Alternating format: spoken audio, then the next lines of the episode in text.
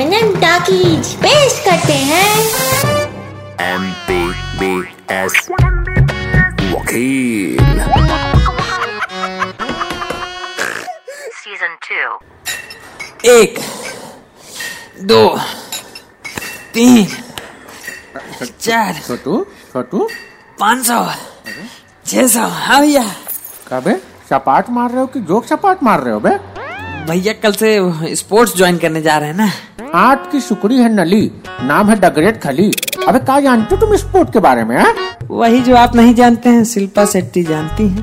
बेटा ऐसा मारेंगे ना तुम्हारा कुंडरा टूट जाएगा अगर बकैती किए तो समझे? और रही स्पोर्ट्स की बात ना तो बेटा हम खानदानी स्पोर्ट धारी हैं समझे? मेरी नानी राइफल शूटिंग की चैंपियन थी चैंपियन। उनके जैसा निशाना उशाना कोई लगा नहीं सकता था। अरे वो तो राइफल की इतनी शौकीन थी ना कि राइफल की नली से अपना कान साफ़ करती थी। एक बार ऐसे कान साफ़ कर रही थी तब तक गोली चल गई यार। फिर भैया? फिर क्या बे? वो तो भगवान का शुक्र है कि सामने नाना जी आ गए नहीं तो गोली दीवार पे लग जाती खाम खा बेटा ये तो कुछ नहीं। मेरे मामा भाला फेंक में सबसे आगे थे। कई बार तो खुद भाला के आगे थे लेकिन उनको असली पहचान इंश्योरेंस कंपनी वालों ने दी है भाई साहब। वो कैसे भैया? अब जब भी भाला फेंकते थे ना तो सीधा कोच की छाती में जाके घुसता था भाला। डर के मारे सारे कोच अपना इंश्योरेंस करा लिए थे भाई साहब। वकील।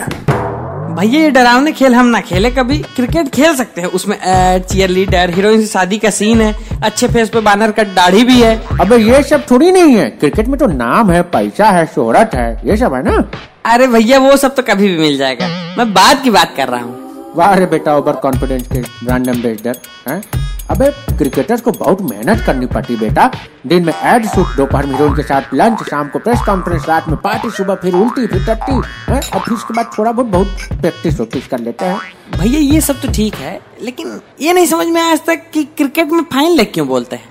बेटा यही तो गलत बोलते हैं। कम से कम वेस्ट इंडीज के प्लेयर को देखते हुए फाइन लेग की जगह लॉन्ग लेग बोलना चाहिए यार। हाँ टेनिस और बैडमिंटन की बात अलग है वहाँ फाइन लेग ही चलता है बेटा।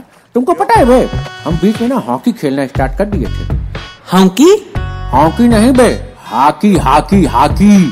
हॉकी? हाँ सही उच्चारण यही है बेटा। देखो क्या है ना हॉकी बहुत ज़बरदस्त खेल है। लेकिन आप कैसे खेलने लगे हॉकी? इसके पीछे ना बहुत स्वीट स्टोरी है। बक दीजिए फिर। बदतमीज है। बेटा देखो हमारे दादा ना हमारे बाप को कुत्ता कुत्ता बोलते थे तो हमको लगा खेलता तो पिल्ले भी बढ़िया है। बस उसी दिन से हॉकी खेलना स्टार्ट कर दिया।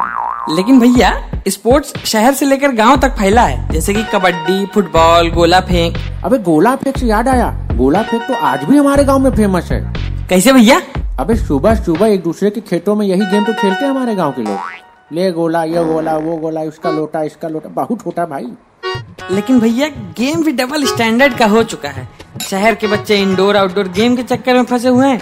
वहीं गाँव के बच्चे पापा के सड़े मोजे में दादी की ब्लाउज भर के गेंद तड़ी खेल लेते हैं। गाँव की बात करो गाँव की बात ही अलग होती है। खास तौर पे वहाँ के क्रिकेट की बात। वहाँ के क्रिकेट में जब अंपायर जाता है मैदान पे ना तो बिना पिस्टल बिना कट्टा के नहीं जाते क्या समझे? कट्टा के बिना क्यों भैया? अबे झगड़ा होता है मैच में कई बार। और का पता? स्टम्प का नुकीला हिस्सा कब गलत जगह घुस जाए भैया? भैया आप भी किसी मैच में अंपायर बने थे ना? अब मुझे याद है एक दो हफ़्ता लंगड़ाए थे आप तो। लेकिन भैया बैडमिंटन सबसे ग्लैमरस गेम है। ये लास्ट वाला लाइन बोल के तुमने जो कवर किया ना बेटा मैं बता नहीं सकता तुमको। गुस्सा तो बहुत आई थी लेकिन रही बैडमिंटन की बात तो बैडमिंटन ग्लैमरस तो है। अबे मेरे मौसा बैडमिंटन से इतने एक्सपायर थे इतने एक्सपायर थे कि रात भर स्कर्ट पहन के नेट प्रैक्टिस करते थे। भैया इंस्पायर होता है एक्सपायर नहीं। नहीं मौसा तो एक्सपायर हो गए ना। लेकिन छोटे वाले मौसा जो है ना रस्सा कच्ची के एक्सपर्ट है एक्सपर्ट एक बार उनके रस्सा कच्ची वाले गेम को देखने के लिए पूरे गाँव की भीड़ लग गई थी गुरु। इतना अच्छा खेले थे? अच्छा नहीं खेले थे सरला आंटी के गड्ढे में रस्सी पेले थे और उसी से बराबर रस्सा कसी खेले थे। फिर बाद में पुलिस वाले उनको जेल में ठेले थे लेकिन वहाँ भी वो लॉन्ग जंप वाला खेल खेले थे और पुलिस के आँखों में धोखे का ढूल पेले थे और भाग निकले अकेले थे। इतना सारा मिसअंडरस्टैंडिंग कौन पहले सॉरी कौन पाले? भैया मैं तो कहता हूँ लूडो खेलिए। क्या भैया गोटी हिलाने का फील ले रहे थे। अब मैं भी ऐसे ही आवाज़ निकाल के लूडो खेल रहा था पीछे से घोड़ा आ गया यार। घोड़ा? फिर क्या हुआ भैया? साला हमारी घुड़सवारी कर गया। अपने को मज़ा और मुझे तकलीफ़ दे गया साला। आज भी बहुत दर्द होता है पीठ में। तब अदरक वाली चाय पी लेता हूँ। एक काम करो तुम भी पिला दो यार अदरक वाली चाय यार। हाँ भैया पिलाते हैं। हाँ तुम बनाओ तब तक मानी बब्बन बहादुर तक कानूनी टिप ओवर एक। खैनी खाओ खिलाड़ियों के लिए जो 100 मीटर दौड़ के 200 एम एल गुटखा थूकते हैं। तो अर्ज़ है। किए बे? अरे भैया दिमाग में घोड़ा दौड़ के घोड़ा दौड़ के हमारे दिमाग में कुछ और दौड़ रहा है समझ लो बोल नहीं पा रहे हैं बस। चुपचाप सुनो। वकील। अर्ज़ है कि खेल कूद एक माया है पिघलती इसमें काया है। आह। क्या हुआ बे? दर्द है कि तारीफ़ है? भैया तारीफ़। डर जैसा काम फील दे रहे हो।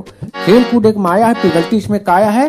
काया पिघला के चमक जाओगे और चका चौट में पड़े तो बहक जाओगे। स्पोर्ट में तभी जाना जब देश का नाम रोशन करके दिखाओगे। और इतना ज्ञान तुमको फोकट का दिया चला एक कप चाय कब पिलाओगे। भैया जब आप उधार चुकाओगे लपड़ खाओगे। M P B S Vakil Season 2. MNN Talkies.